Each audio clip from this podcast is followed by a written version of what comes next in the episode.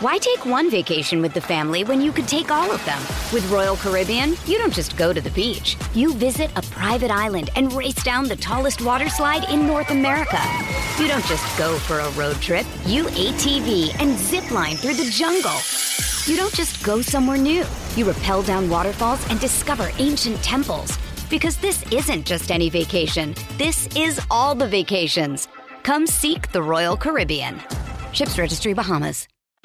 Why take one vacation with the family when you could take all of them? With Royal Caribbean, you don't just go to the beach. You visit a private island and race down the tallest water slide in North America.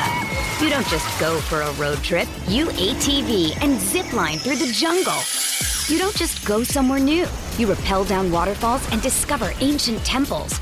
Because this isn't just any vacation. This is all the vacations. Come seek the Royal Caribbean. Ships Registry Bahamas. Palmerbet on the edge of the box. Oh, it's a straight up screamer! Download our app today and enjoy straight up screamers this FIFA World Cup with great odds, great promos, and same game multi at Palmerbet. Gamble responsibly. For gamblers' help, call 1 800 858 858. Sorry about the noise. My neighbour's sanding his deck. My motto don't work on your deck, play on it.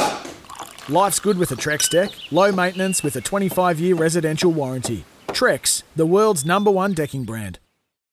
Sometimes needing new tyres can catch us by surprise. That's why Tyre Power gives you the power of zip pay and zip money. You can get what you need now, get back on the road safely, and pay for it later. Terms and conditions apply. So visit tyrepower.com.au or call 13 21 91.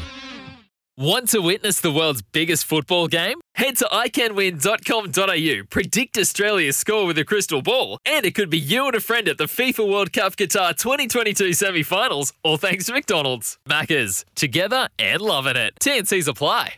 wife, Leanne, your better half, Garth, off the top. Now, she raced a course and was even your rival at times, which is unbelievable. How many times did you race directly against your wife? Oh, directly, uh, four, five, six times, something like that. So the first time we raced against each other was right back in '97 when I won the Formula Ford Championship. She um, she was from New South Wales, and when we, when the championship went to the New South Wales races, she she raced in those. So um, she claims it wasn't a fair fight because she just started and I'd, I was running at the front. So she claims that one wasn't a fair fight. Um, and then we did a couple of races back in 2019 in the TCR Championship. And then we did a Toyota in the Toyota 86 One Make Series. We did a guest appearance of husband and wife deal. We That- raced against each other there. That, that didn't end too well, though, did it? No, it was the TCR one that didn't end well. Right. Um, Is this your fault? That didn't end well.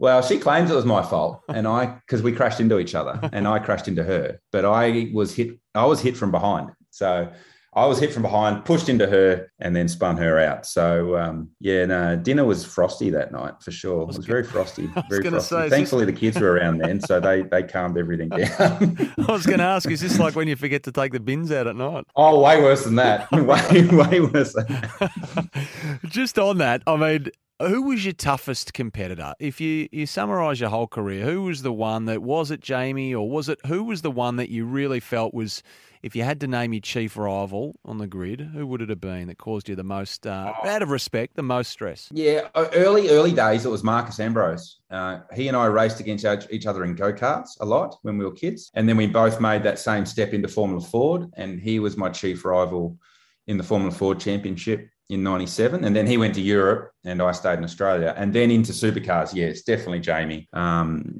you know, I was a couple of years ahead of Jamie. We were actually teammates with each other in 2003 at GRM. Gary Rogers Motorsport. And then when he went to Triple Eight and um, and started becoming the force that he became, that was sort of in the prime when I was in my prime at HSV dealer team, and we had some like some serious battles, like really hard, hard racing that pushed each other really, really to the to the to the limit. Um, really enjoyable, really clean. Like it wasn't dirty racing, really satisfying, hard racing. And you knew if you'd won, uh, like if I'd beaten him in a race, you knew you'd worked your ass off. And and I made sure if he was going to beat me, he had to work his ass off as well. So it was, yeah, those were really satisfying times. Now, just the, on the word satisfying, this is somewhat more pointed, but I don't know if it's Marcos or uh, or it's Jamie, but who did you take most satisfaction from from just passing, from overtaking? Who did you think, thank God you're in my rear vision mirror and eat my dust? Oh, early days it was Paul Morris because he was harder to pass than a kidney stone. Like seriously,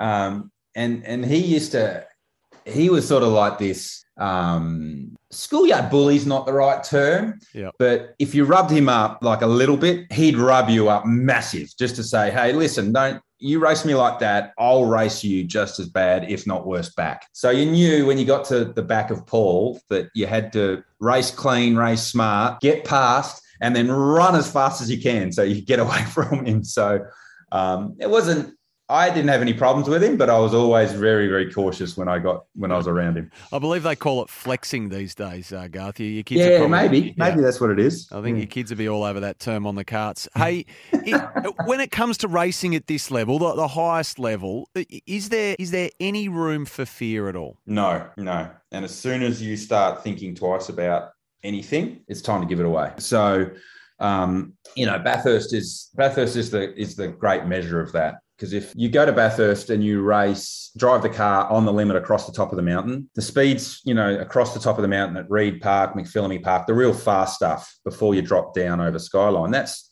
200 and between 200 and 240k an hour across the top of the mountain the speeds. And the concrete walls are right there. Like there's no room for error no margin for error whatsoever. So if you're starting to second guess oh i'm not going to i'm not going to push 100% here then give it away because you're you're going to be you're going to be slower. Your concentration is not on driving the race car. Your concentration is on what might happen if things go wrong. And um, you know so i guess it's a bit like afl if you've got a, a, player that's not going to put their head over the ball is sort of stop putting their head over the ball then you know that's they're not who you want. And that's the same with drivers. As soon as you start second guessing what might go wrong yeah, hang the helmet up